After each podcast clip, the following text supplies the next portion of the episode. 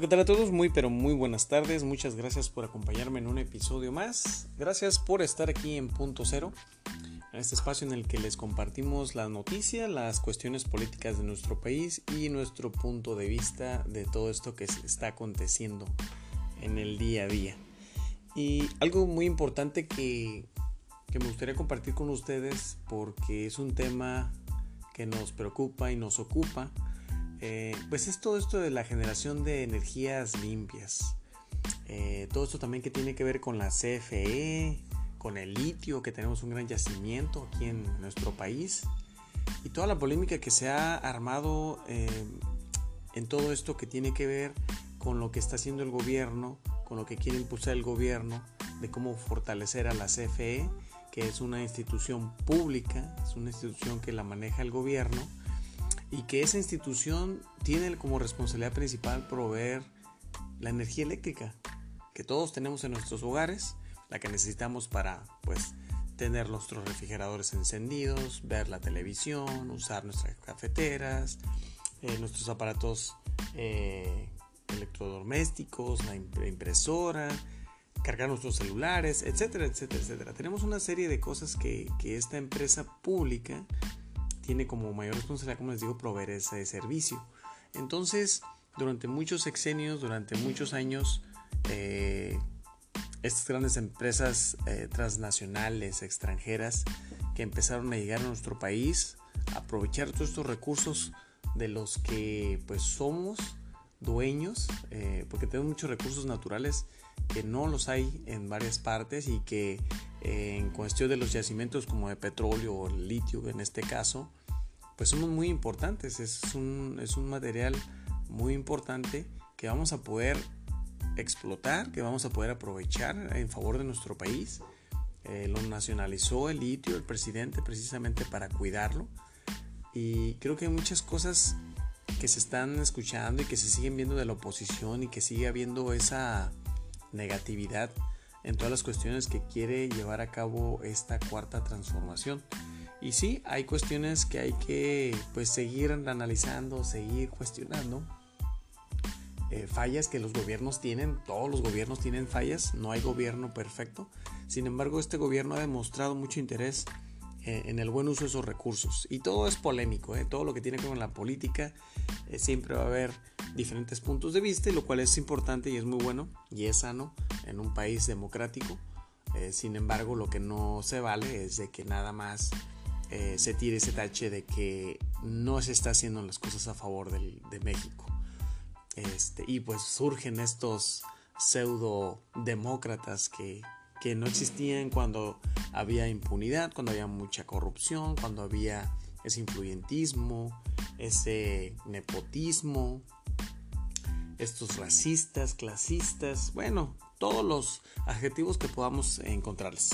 Pero bueno, Llegando un poco más de lleno a lo que quiero compartirles, eh, Ángel Valderas, eh, un matemático, un ingeniero muy preparado que conoce el tema muy a fondo, este, en una exposición en la que nos van a explicar precisamente cuál es la importancia y por qué la importancia de cuidar estos recursos y no permitir que empresas extranjeras vengan a tener el poder o el control de, estos eh, recursos que son nuestros porque pues nos puede pasar, ¿no? Como otros países que están padeciendo, eh, ahora sí que el abastecimiento de energía, abastecimiento de gas inclusive, pero eh, vamos a escuchar esta, esta conferencia que se dio en la que Ángel Valderas nos, nos comparte todo ese conocimiento y toda esa importancia de cómo con los ejemplos de otros países y las cuestiones ambientales y, las, las, energías renovables están teniendo un gran auge en, el país.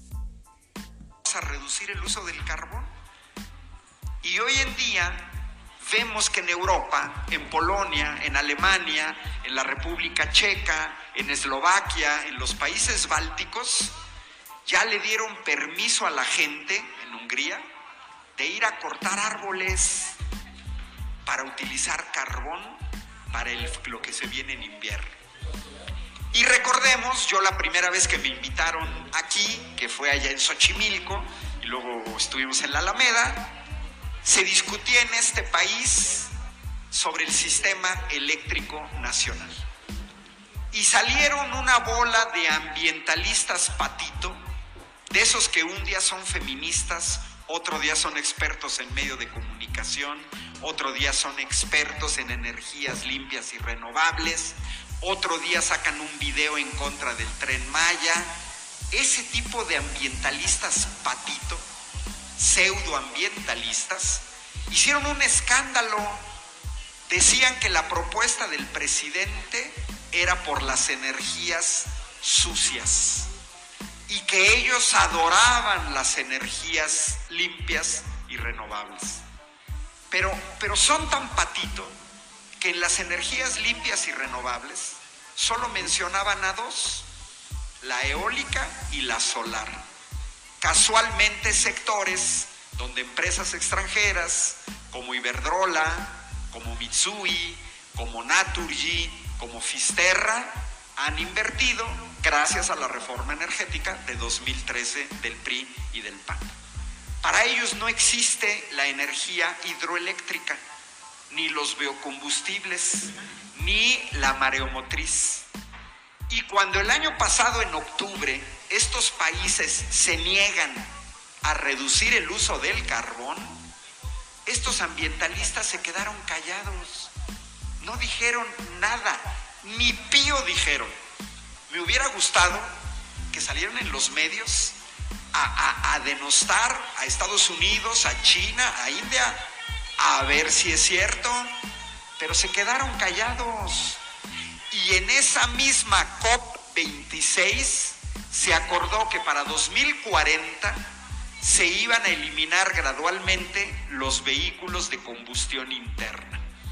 Bueno, pues Toyota la empresa automotriz número uno en el mundo, Japón, Volkswagen de Alemania y el grupo franco-japonés Nissan, Renault, Mitsubishi, lo voy a decir a la mexicana, dijeron ni madres, no nos adherimos. Y los mercados automovilísticos de China, Estados Unidos, Alemania, dijeron no nos adherimos, no. ¿Y dónde estaban los ambientalistas? ¿Salieron a criticar a esos países? No.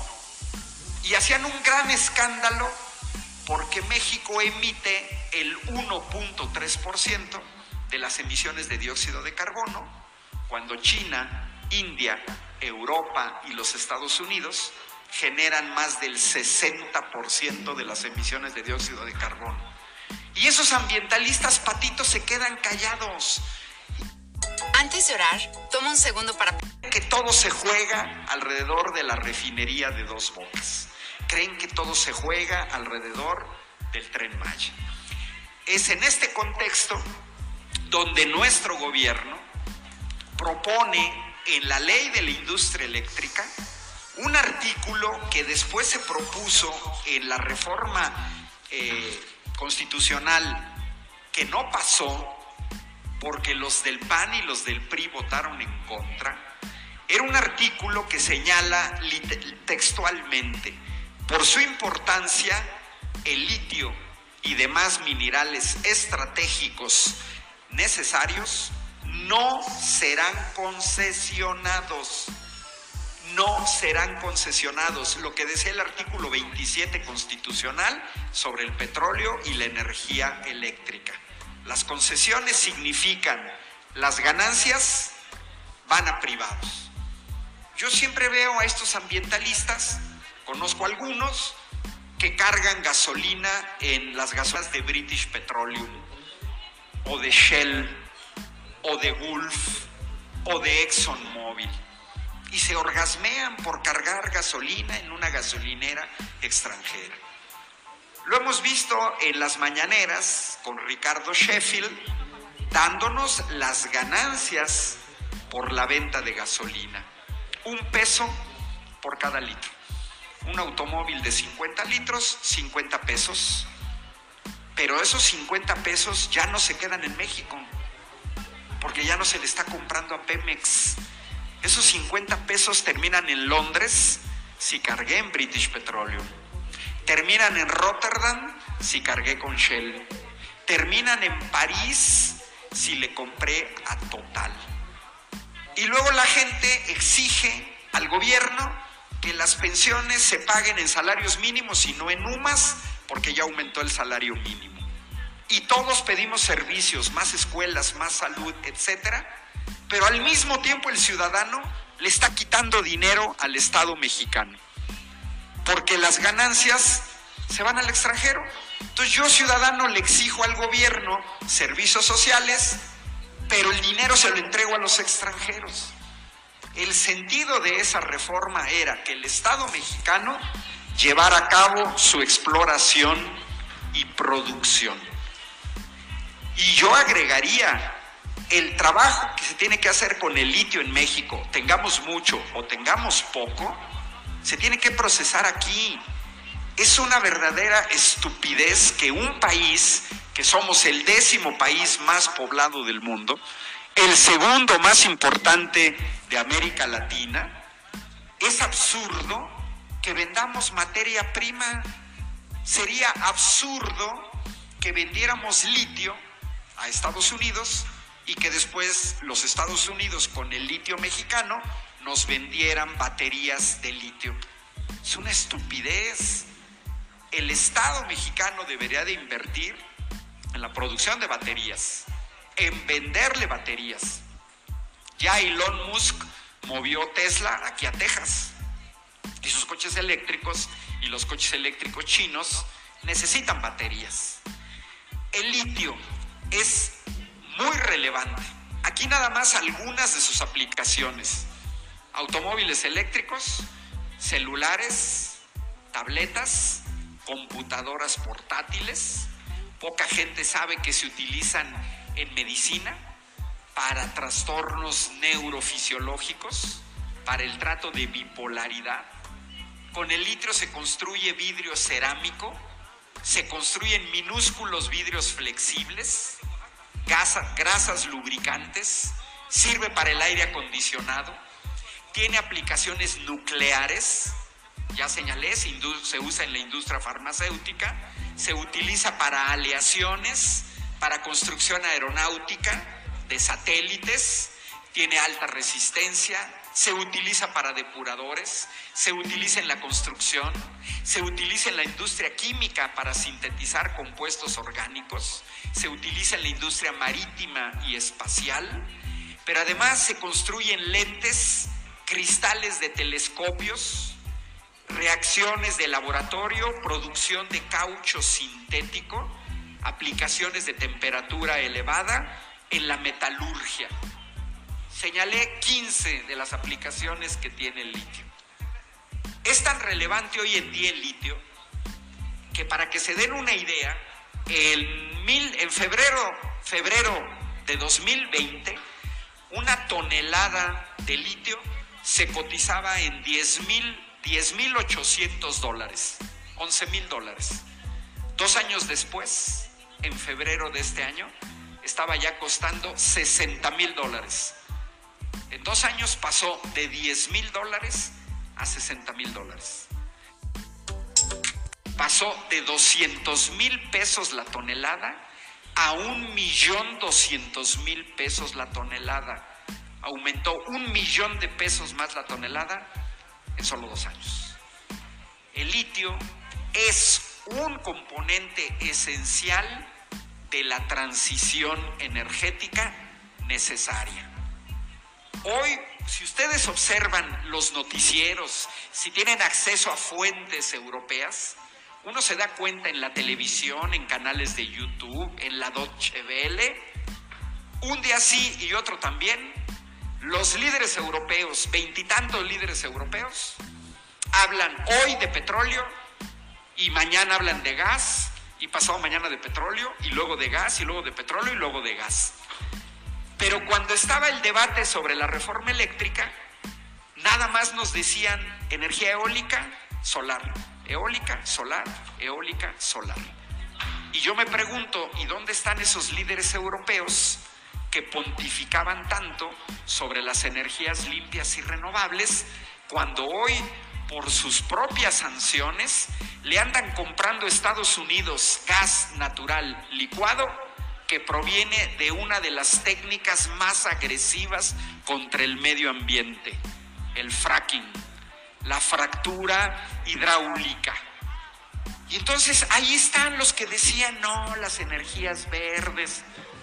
Preguntémonos, ¿y por qué Alemania no ha sustituido su gas con aerogeneradores o con células fotovoltaicas? ¿Por qué? ¿Por qué no lo ha hecho Francia?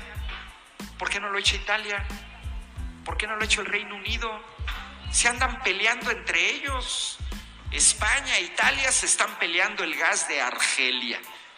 Mario Draghi, primer, ex primer ministro de Italia, aprovecha que Pedro Sánchez comete un error con el Sahara y entonces le dice a Argelia, el gas que no le quieres vender a España, véndemelo a mí. Y andan desesperados los europeos, pero no les da, no les da el norte de África, no les da para cubrir sus necesidades. Y entonces se van a Medio Oriente. Y hoy Estados Unidos, que quién sabe quién saboteó el gasoducto del mar Báltico, pero los gringos salieron ganando, transportan gas natural licuado a 8 mil o 10 mil kilómetros. Negociazo para los gringos. Pero los europeos tienen que pagar y tienen que pagar la irresponsabilidad de su clase dirigente. ¿Qué buscaba la reforma eléctrica para México? Pues busca que la riqueza de litio sea para todos los que estamos aquí, sea para el Estado mexicano, no para el gobierno, no, el Estado mexicano, para financiar el ISTE, el Seguro Social, las jubilaciones, las escuelas, la obra pública, la infraestructura, porque aquí la disputa sigue siendo la misma. ¿Quién se queda con la riqueza del litio? La propuesta de nuestro gobierno, el primer gobierno que hace esa propuesta, todos los mexicanos, es una riqueza del subsuelo de México, nos debería de corresponder a todos parte de esa riqueza.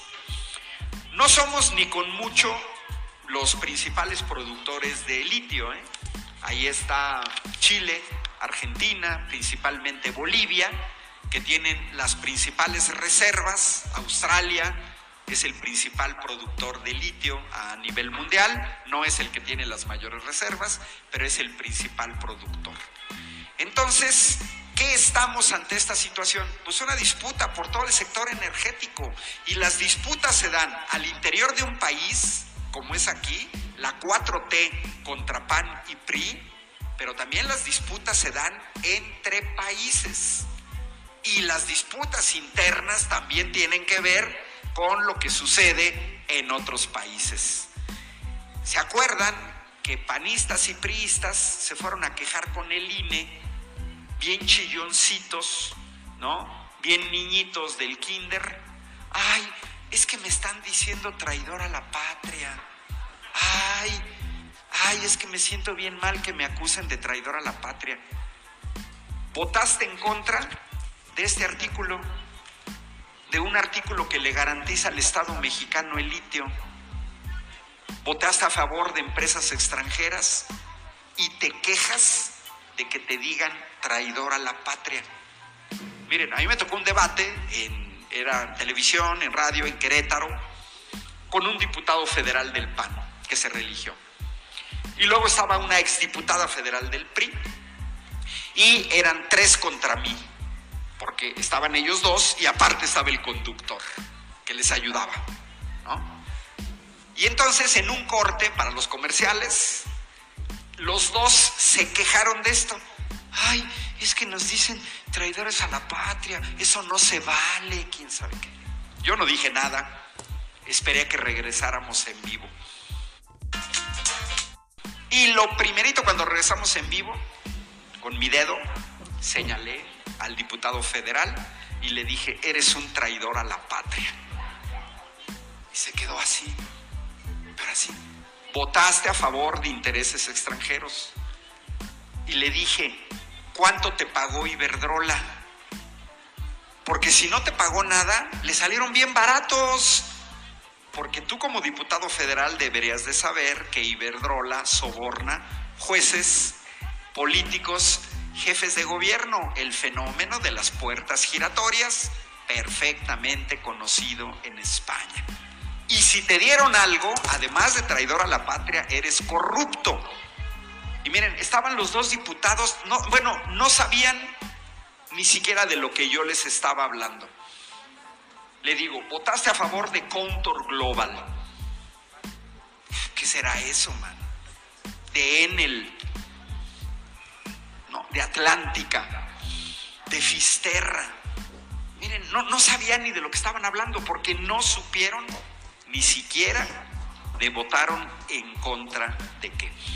Esta disputa va a seguir, va a seguir. El gobierno de la 4T va a seguir y tiene que deshacer 36 años de neoliberalismo, contratos, concesiones mineras. ¿No se acuerdan la tierra de jauja que nos plantearon con la reforma energética de 2013? Nos dijeron, va a bajar el precio de la gasolina, va a bajar el precio del gas, va a bajar el precio del diésel, va a bajar el precio de la energía eléctrica. Mentira, nunca han bajado. Solo se ha estabilizado hoy con el gobierno de la 4T el precio de la gasolina. Y bueno, para cederle el espacio y no, no aprovecharme a Violeta, miren, a veces debatir con la oposición es bien fácil. Tienen a gente, les cuento otro, era Televisa Querétaro, y, y, me ponen a debatir a un doctor en Derecho, que se atreve a decir en público que con el gobierno de la 4T la gasolina ha aumentado al doble. Doctor en Derecho, formador de futuros abogados, diciendo estas estupideces en público en un programa de televisión. Si uno se queda callado está igual de estúpido, ¿eh? la verdad. Pero yo le dije, oye, ¿qué no cursaste aritmética con la maestra Lupita en la primaria? Ahorita le digo, acabo de ver cuánto cuesta la gasolina acá abajo. Cuando se fue Peña Nieto, el precio del, del litro de la gasolina eh, magna costaba 20 pesos con 50 centavos. Le digo, el doble son 41 pesos. Dime dónde compras gasolina a 41 pesos. Pues yo no he visto ningún lugar en este país que costara 41 pesos. ¿sí? Pero así, así de tontos son. Y cierro, ¿cuál fuera la posición del PAN y el PRI?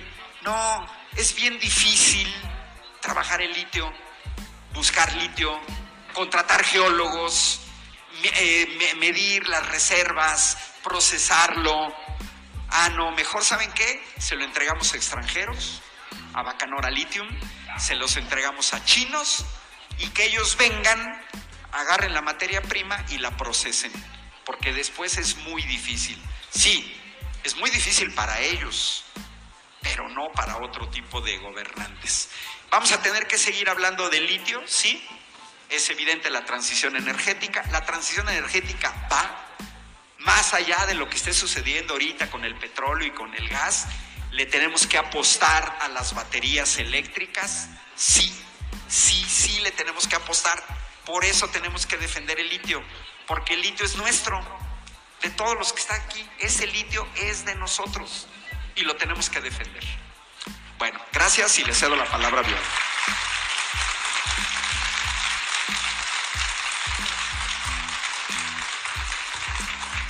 Pues es una alegría estar aquí con Ángel compartiendo la mesa.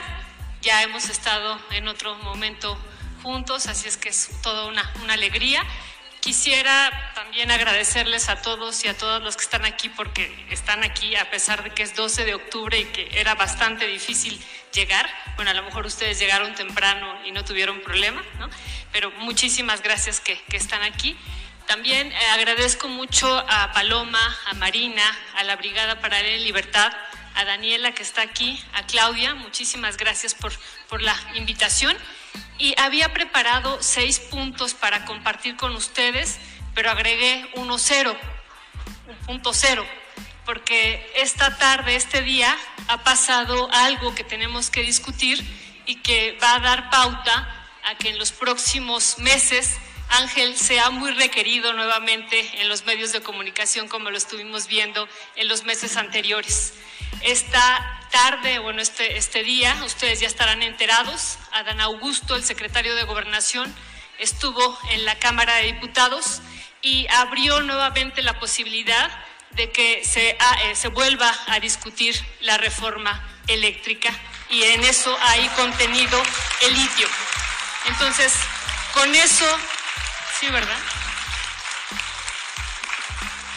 Con eso yo quisiera iniciar en este punto cero, ¿no? Él ha dicho, vamos a intentar recuperar el tema como la reforma eléctrica una vez que sea aprobado. Acuérdense, están en este proceso de negociación con el PRI y bueno, también eso hay que discutirlo, pero, pero bueno, está nuevamente puesta en la Cámara de Diputados la discusión de la reforma eléctrica. Entonces, con eso quiero iniciar y con el punto número uno, que, es este día, 12 de octubre, eh, que es un día eh, pues muy, muy especial para nosotros. Por eso tenemos aquí esta marcha, que nuestra lucha es por la vida, así se llama esta marcha y me parece importante eh, iniciar esta eh, charla. Yo sé que Ángel me va a tomar el tiempo, yo también se lo estaba tomando el tiempo, ¿no? Dije, este, ya, ya él, me dirá cuando ya le, corte.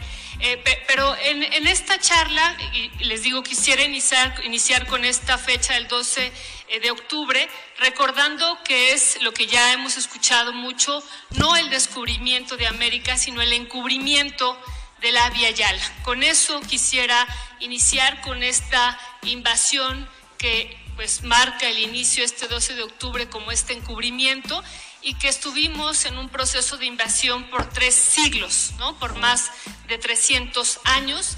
Inició un proceso de colonización, inició también el, el histórico proceso de saqueo de los minerales y que hay que decir que no ha terminado. Eso es una situación que no hay que dejarla de decir este eh, saqueo que inició hace más de 300 eh, que, inició, que estuvo 300 eh, años y que hoy día estaríamos diciendo que son 530 años ya de este proceso, porque no ha terminado, hay que decir que sirvió para el proceso de consolidación y que gracias a él, ¿no? Así podríamos decirlo, fue posible el desarrollo, o sea, gracias a esta invasión que vivimos en, lo que hoy es América y en particular en América Latina, eh, fue posible la creación de lo que hoy, de este régimen de acumulación en el que estamos eh, actualmente, que es el capital. ¿no? El saqueo implicó eh, no solamente el sometimiento de la naturaleza y la extracción de estos minerales de manera permanente, ¿no? llevamos, insisto, 500 años con este saqueo, sino también implicó un sometimiento de lo que es la fuerza de trabajo y en particular de la fuerza de trabajo indígena y por eso yo no quería dejar de recordarlo en este día que es histórico para nosotros. No, no olvidemos incluso en algunos pasajes de este texto de acumulación originaria que ahora podríamos actualizar como una acumulación eh, por desposesión o eh, con estos planteamientos de acumulación originaria permanente, de que el descubrimiento de los yacimientos de oro y plata, el exterminio la esclavización, el sepultamiento en las minas de la población aborigen, el comienzo de la conquista y el saqueo, son todos estos hechos de los albores de lo que es el capitalismo a nivel mundial. ¿no? Esta es una cita de Marx y bueno, dice él, estos procesos idílicos representan otros tantos factores fundamentales en el movimiento de la acumulación originaria. ¿no? Es decir, este saqueo, este descubrimiento, encubrimiento, como dice Enrique Dussel, de América va a marcar el inicio de este eh, proceso insisto, hoy en día estamos aquí en él. No hay que olvidar algunas cifras eh, sacadas, que yo las he sacado del, INEGI. En estos 300 eh, años se llevaron más de 53 millones de kilogramos de plata. No me meto con el oro, me meto ahorita con, la plata porque seguimos siendo el principal país de donde se extrae esta plata a nivel mundial. Esa historia, insisto, no ha terminado. Si lo actualizáramos con las cifras de los últimos 30 años, casi estamos llegando a, en estos últimos 30 años, a 100 eh, kilogramos, a 100, perdón, a 100 millones de kilogramos de plata, casi el doble de lo que se extrajo en estos 300 años que duró la colonia. ¿no? Por eso quería iniciar con este punto eh, número uno. Y bueno, y un segundo eh, punto que tiene que ver con este pues encubrimiento que inició también a la vez un proceso de resistencia de los pueblos, ¿no? O sea, los pueblos, muchos de ellos fueron exterminados, pero muchos de ellos resistieron y todavía resisten y por eso también vemos hoy esta marcha en conmemoración de estos 500 eh, años de resistencia. También hay que decir que comenzó una cruenta lucha de clases que tampoco ha terminado. ¿no? En estos 500 años donde se marca el inicio del capital empezó esta resistencia, no solamente, eh, bueno, no, no solamente frente a los territorios, insisto, sino también frente a este proceso de explotación que vivieron las poblaciones aquí originarias. Y no hay que olvidar lo que vivimos aquí, el discurso de Noam Chomsky hace unos días, eh, él recordando esta cruenta lucha de clases en Estados Unidos, señalando que se han, eh, bueno, ha sido despojada la clase trabajadora de los Estados Unidos de 15 trillones de dólares, estamos hablando de 15 billones de dólares mexicanos, eh, cuando le preguntan, bueno, ¿y cuál es la expresión de la lucha de clases? en lo que es eh, América, él dice que esto no es muy diferente como se vive en México. Él en particular inicia diciendo esto y hace referencia a los megaproyectos que destruyen las poblaciones indígenas y sus modos de vida. Es decir, este, esta lucha de clases que inició hace más de 500 años no ha terminado. ¿no? Esto es algo que decía Noam Chomsky y algo muy importante es que es pues la nueva expresión digámoslo así, esta defensa de estos recursos eh, naturales, de estos territorios, de los pueblos eh, que están siendo devastados, esta nueva lucha de clases también es una forma de nombrarla. Bueno, para no aplazar mucho esta conferencia que, estaban compartiendo Ángel Valderas y Violeta Núñez, eh, retomando lo que Ángel Valderas estuvo comentando, creo que es algo muy importante. A pesar de que esta conferencia se dio ya hace algunos meses, en octubre, eh, son datos importantes que mucha gente ni siquiera supo, mucha gente no se informó, mucha gente no conocía tal vez. Y, es esta parte en la que debemos de compartir toda esta realidad que las grandes televisoras, eh, Televisa, TV Azteca, algunos inclusive radiodifusoras, no comparten eh, porque están en contra de estos proyectos del gobierno, porque son, eh, pues ahora sí que vamos a decirlo como es, chayoteros, que no le van a morder la mano a quien les da de comer, como dicen por ahí. Y, es triste ver que el profesionalismo de, de ser periodista se ha perdido desafortunadamente debido a esas tentaciones que es la corrupción, el dinero, y pues bueno, tenemos personajes afortunadamente como en este caso Ángel Valderas, la señorita Violeta y otros muchos más que nos comparten la verdad de las cosas que están sucediendo, de cómo las reformas eh, cuando se implementan para apoyar, para mejorar las condiciones de un país, para beneficiar la economía de un país, pues eso es lo que nos va a ayudar a que en la ejecución de, de legislar de estas en estas cámaras de senadores, diputados, pues puedan pasar estas reformas, que son reformas constitucionales que son en beneficio y a favor de, la sociedad y de un país, obviamente. Y hablando específicamente de nosotros, de nuestro país, de nuestro querido México. Eh, muchos recursos que eh, es cierto lo que comentaba Ángel Valderas, otras, en otros tiempos no se hablaban de las energías renovables este, como lo es el petróleo y, este, la energía eléctrica. Y nos decían nada más la eólica y la hidráulica. Entonces eh, hay mucha desinformación. Esta es una oportunidad que ahora con estas redes sociales, con estas nuevas plataformas y quienes estamos en favor de, de compartir la verdad y dar nuestro punto de vista y puede ser de crítica o puede ser positivo, este, puede ser una, crítica positiva o una crítica negativa, pero al final del día tenemos la libertad de expresión, esa democracia de poder ejercerla. Y ahora no dependemos simplemente de las grandes televisoras. Eh, no dependemos de esos medios de comunicación que durante mucho tiempo arraigaron una mentalidad en la gente y muchos todavía lo siguen desafortunadamente, de que está arraigado eso de que el que se fue a la villa perdió su silla, de que el que no chinga no avanza, el que no tranza no avanza.